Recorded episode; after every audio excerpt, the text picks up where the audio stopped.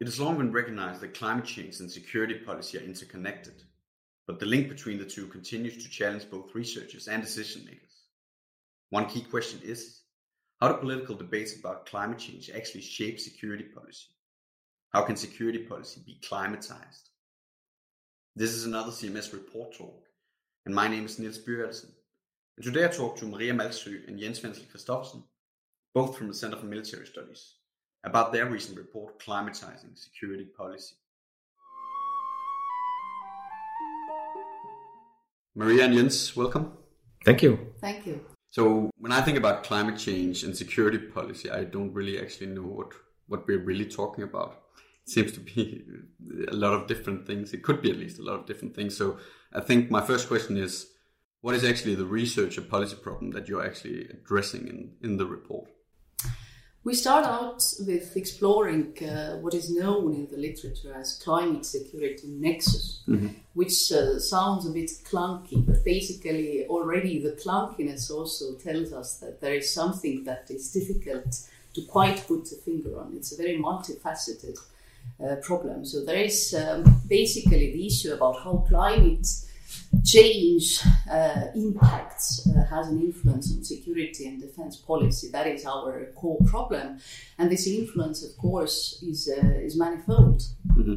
because uh, we can, uh, you know, first of all, uh, take note of uh, um, certain uh, types of conflicts or, or sort of conglomerations of security mm-hmm. issues. Uh, that are accelerated or amplified by climate change, mm-hmm. uh, which also then call for some sort of, you know, security and defense political reaction mm-hmm. from, you know, states uh, and international organizations. And then there are these more immediate uh, influences, such as uh, contemporary militaries having to also think uh, how do they actually manage uh, to do their work mm. in very challenging uh, um, situations, mm. you know, in uh, increasing temperatures, for mm-hmm. instance, or, you know, when we talk about the rising sea levels, mm. this uh, has very direct impact uh, to uh, particular naval bases, mm-hmm. uh, which, you know, Uh, is, is something that might not uh, feature in the short run, mm-hmm. um, but, but certainly something that uh, will not go away mm-hmm. and needs to be paid attention to. Okay. You also have this, uh, I, I read early on, this distinction between uh, securitization of climate change and then climatization of security policy. And of course, the two are related, and that's also what you talk about. But can you perhaps explain, if not the difference, then at least what does it mean to actually climatize security policy? Okay, very briefly, I mean, when we talk about securitization of climate change, this is, you know, one of these things that effectively has been debated, you know, throughout uh, the debates over securitization of all things. Mm-hmm. Uh, namely, it's it's a discussion about to what degree uh, climate change actually constitutes a security problem mm-hmm. uh, and a security threat, mm-hmm. and if a threat, then what kind of a threat, or or, mm-hmm. or you know, uh, a risk mm-hmm. of a unique kind. Um, and then, you know, in parallel to that, we have this uh, discussion about uh, climatizing security policies, mm-hmm. meaning that uh, the way we understand it, mm-hmm. and it's not, you know, the sole understanding no. of this term, is, is that we would introduce a sensibility to this problem, mm-hmm. to the very fundamental, you know, as some would call it, super wicked problem mm-hmm. of climate change, to how, uh, you know, states and international organizations actually Uh, conceptualize, think of, and pursue their security and defense policies mm. and preparedness and planning. Okay. So, so this is about uh, bringing the issue of climate change to bear on security policy. Okay. So, uh, as I understand it, that, that also means there is a discussion on the conceptual part or in the theoretical bit, how to how to mix these two things. But if but if you also go more on a practitioner level, and you, you're quite familiar with the, the Danish security sector, defense sector. Um, how do you think climate change is actually perceived in, in the system, so to speak? Well, let, me, let me just start another. Uh, I think what Maria talked here about was actually the ability to In, in most and very many papers, uh, both uh, through international organizations like NATO, E U, mm. uh, a lot is mentioned about climate change and what impact it will have mm. on society, uh, especially when reading some of these, uh, let's say, international climate uh, panel reports, mm. which, uh, let's say, emphasize what changes in reality this will have on, on society and uh, countries mm. and uh, uh, north, east, uh, south and west. But The, the challenge is in reality to transform or to operationalize mm. what is written in the strategic documents mm. and transform this into actionable doings mm. in terms of, be it NATO organizations, be it other organizations which deal with mil- militaries in different areas of the world. Mm. How do these strategies transform into operational plans where the militaries Uh, are able to do uh, to take this into consideration in their operational planning mm. in order to mitigate uh, the effects of climate change. Mm-hmm. So it has a very direct impact. Climate change has a very direct impact on the way uh, security forces uh, should be working in the field mm. and looking ahead to the future. How do you secure, uh, for example, naval bases, but air stations and so on? Mm. And there, for example, U S is very much on the forefront okay. uh, in, in their different uh, command areas uh, mm. uh, of the world uh, where they have bases which are subject, but, uh, subject to climate change. Mm. But also nationally in the U S, this has a great impact on, on some of the bases there where they have to mitigate the, the effects of climate change and thus bringing this into their operational planning and their, let's say, their robustness mm. in ways of protecting military uh, installations, which then again will be able to continue operating mm. uh, vi- vice the other solution, where is to simply move the base to another place. Mm. But keeping the bases alive in operational sense, I think that's uh, that's one of the challenges. But so it's to take the strategy documents where a lot of nice words are written, mm. fine uh, ideas and fine uh, the A lot of, of, of governments take this very seriously, mm. but there is still some kind of a lack uh, into understanding this in operational terms. Okay, and that's also what what how you would characterize the kind of issue or challenge, at least in, in the Danish context. Yes, absolutely. Uh, and and to answer that question, mm. uh, I think um, there's a lot of good initiatives, especially uh, from Denmark, in terms of greening mm-hmm. Danish defense. Mm-hmm. But there's still a, a lack of, let's say, uh, taking this this step further mm-hmm. into opera, opera, operationalization, yeah. into the uh, operational plans. Which, for example, if if if if Danish defense is asked to go to sub-Sahel or areas there mm. where where climate change uh, affects a lot of these countries here, yeah. how how how does Danish defense in in reality mitigate? Mm-hmm. possible consequences of climate change in these areas. Okay. And that is something which has to be taken into the operational plans. Okay. They, they're doing it to some extent, mm-hmm. and, and uh, we have seen examples of, of uh, containers which have been flooded the, mm-hmm. the one at one time, uh, and then the next time it's completely dry area. Okay. So uh, climate change is something which militaries, they simply need to understand mm-hmm. when they go into certain operational areas. Okay. And that will be visible in the Arctic. It will be visible in... in in Sahel, or even uh, in our own near operational area. This will have a, an impact on how militaries work together with civil society and so on. Okay. So, so putting strategy into an operational context and actionable uh, plans, I think that's the main challenge okay. for the militaries, especially okay. also for the Danish military. Okay. So the greening is on track, more or less. There are some things which uh, Danish defense still lacks in terms of emission cuts, stating this more clearly mm. in terms of how uh, does each single initiative contribute to the reductions of C O two emissions, mm-hmm. and thus how do we, uh, when that's stated, how do we contribute to the government's overall seventy percent uh, reduction target in twenty thirty. Oh. So there's some little work to be done there, but but they are on a good track, they are okay. on a okay. on a good pathway. And uh, every year uh, they also have, uh, let's say, good reports stating where are we in terms of how many C O two tons have okay. we reduced our emissions. Yes, but here, uh, here we're also yeah. already actually a little bit into the implications. And of course, uh, this is this is also a moving target. But, but if we turn a little bit to the report, Maria, you do this quite comprehensive mapping and analysis of, of different states and international organizations' efforts and debates on this. Uh, and of course, you cannot in any way cover that here, that people need to read the report for that. But, but well, perhaps you can highlight some of the most important or interesting findings or some of the most important patterns, at least, uh, that you find. Yeah, I guess maybe the most important thing indeed is the whole sort of mapping effort in mm-hmm. the first place, because I think, uh, you know, at that scale, perhaps it was not there. It wasn't around before. And now we see, we just recently saw, for instance, a Danish, uh, sorry, a Dutch, mm-hmm. Freudian slip, um, mm-hmm. uh, think tank had uh, produced something of the kind uh, this January. But comparing the cases of Russia, China, and, and the United States only, whereas we take a little bit broader approach. Mm-hmm. So we wanted to put the Danish case, obviously, in the broader context. We also compared the approaches of the European Union, mm-hmm. that obviously is one of these exemplary uh, institutions or, or um, uh, organizations that really has a very sound and progressive agenda, mm-hmm. also in, uh, in action. Uh, yet it's not uh, traditional security uh, no. or primar- primarily a security or defense organization.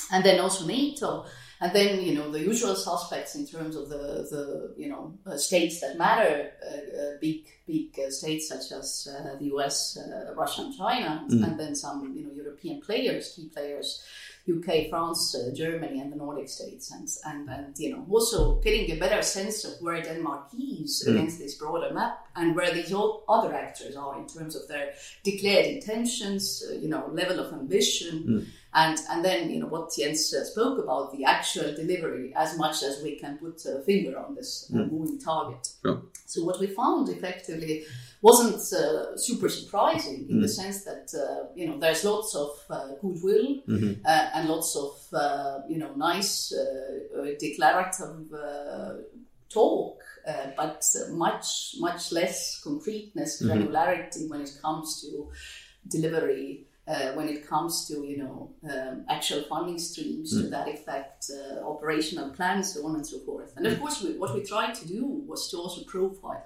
the actors, to get a better sort of sense of, you know, what is then, what kind of uh, climate change managers mm-hmm. in their respective security and defense policies mm-hmm. these actors are. And obviously you could say that, you know, uh, there is a little bit of this, the West and the rest, right? Um, uh, and we didn't uh, uh, observe much of mm-hmm. the so-called the rest. Uh, for instance, you know, the whole of Africa is, is completely outside of, of this report, mm-hmm. but But when one does look into Russia and China mm. as uh, as um, distinct actors in that realm, then we do notice that, unlike perhaps the Western actors, mm. they are very keen on keeping this issue outside yeah. of the United Nations realm of uh, tackling this as a peace and security problem. Yeah. Uh, so, so, and in case of Russia, you know, both would acknowledge that, yes, you know, of course it is a mm. it is an important issue, it, it influences, you know, our being mm. in the world and mm. our also ability to do things mm. in uh, you know, our security and defense. But Russia very uh, explicitly also um, uh, highlights that, you know, we also have to look at the positive side yeah. and, and how we can capitalize on what new opportunities mm. climate change actually creates. Okay. Um, so. But if there's this, uh, just asking a little bit more on this, if there's this kind of um, gap between the intentions and what is being done, it might also be because there's a tension about what, of course, militaries or defense sectors or security actors need to do about this. Because one take is that climate change is something you need to understand in order to understand when it influences the stuff that militaries or defenses do. And the other is that it is in itself something we need to do something about. And there might be, a, I don't know, whether there is a tension between, and whether some uh, want to push it further in, in terms of, uh, uh, yeah, I don't know. Well, I can, uh, let, let us uh, use the Arctic as an example. Mm-hmm. Because if you look at the Arctic, uh, if we put in very broad terms, you have half of the Arctic, which is Russia. Mm-hmm. The other half is U S, Canada, Greenland, uh, and uh, adjacent states, Sweden, for example, uh, or Norway, which also is uh, an Arctic uh, or Arctic states. Mm. The issue here is, and the challenge here is that as we see climate change emerge in the Arctic, how do you install systems where you can, let's say, mitigate climate change in terms of the security challenges which are in that specific area? Mm.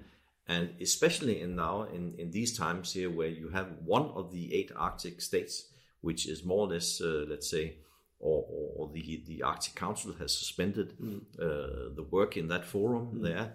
Only the seven of them actually, mm. uh, let's say, uh, mitigating and working on some of the programs still. Mm. But they lack the main player in this area, which is Russia, which also has to, let's say, have a, a say in, in the whole sure. mitigation issue. And that, again, uh, leads to, so challenge, challenges of climate change can lead to securitization of military in that specific area sure. here. So there are challenges in, in, in let's say, uh, bridging the gap between more and more military security activity in one area, and at the same time, let's say, mitigating climate change. Mm-hmm. And as the Arctic opens up, mm. there will be more dense traffic, mm. routes will open up, mm. and so on, because of climate change, mm. which opens up for a new, completely new, uh, let's say, mm. area of securitization in that specific area. Okay. Okay. So that would be my example of, or our example of, of what uh, what needs to be, let's say, addressed. Okay. Obviously, there are various broader tensions mm. involved. I mean, mm. you know, among other things, there is this very simple fact that, uh, you know, militaries might be now increasingly aware that they need to green mm. uh, their activities and, mm. and, and green their business, so to speak. Mm. But we all also know that they are among the, the greatest emitters and mm. they are the greatest polluters. And now, you know, when we are actually in the midst of, of uh, a pretty uh, sort of traditional Great War mm. uh, in the European terrain, and and also, you know, there is the new surge for the military industries. Yeah. I mean, we see the sort of natural limits also mm. uh, to, to that uh, noble aim, because obviously, as all, uh, you know, nicely um, sounding um, speakers on behalf of these international organizations mm. and, and states would also say that, well, you know, when it comes to uh, compromising on our security, mm. obviously, states and uh, yeah. international organizations are not willing no. and not going to do that. No. So, so in a way, these are still, to an extent, incompatible goals. Mm. And then there is this conflict also between security being somehow fundamentally tied right, mm. to the act of sovereignty, mm. which this very problem uh, demands, in mm. a way, to compromise on, mm-hmm. because it's a collective action yeah. issue. Yeah. And, and hence, it's so challenging. Yeah. Okay, well, that, that, I just wanted, yeah, let, let's uh, wrap it up, because it also touched on a little bit on, on, on of course, uh, who needs to do what, and which is always a tricky question here. Um, but but perhaps just as as a as a final point here, uh, and perhaps as for you, Jens, um, because you already touched a little bit on what this means for Denmark, and perhaps also a little bit on, on what it means for Danish defense. But and but you also have different recommendations, and I don't know whether you want to to highlight some of them, or at least talk a little bit about the implications. Uh, Yeah, I, th- I think that's this a good opportunity to speak about the, especially uh, how do we deal with climate changes uh, in in the security context here. And I think uh, one um, uh, issue is here that the ministries, on let's say a cross ministry approach or whole of government approach, mm-hmm. have to sit down and find out how do they, let's say, transform their strategies in, into actions. Mm-hmm. And there we have uh, suggested in the report that uh, that the government sets up uh, a kind of coordination office where each of the ministries uh, are responsible for reporting back to this coordination office mm-hmm. in terms of, let's say, reducing or meeting the seventy percent target before twenty thirty. Yeah. And and as we state here, that this is absolutely necessary bef- because if this is not done, mm-hmm. then you risk that it will be single uh, ministries which uh, perform their own, let's say, target uh, goals, and and and and uh, it's a, it's not a coordinated effort, and I think that is very much needed. Then, uh, as uh, I mentioned before, uh, Danish Defense especially has to set, come up with some con- concrete C O two reduction goals. Mm-hmm. Uh, you know, and then they have to incorporate this in all their operational uh, planning, mm-hmm. uh, including uh, forward planning, mm-hmm. including being probably an inspiration for NATO or even the E U mm. in how Danish defense incorporates climate change mm. uh, into their military operations. I think that's uh, absolutely uh, necessary.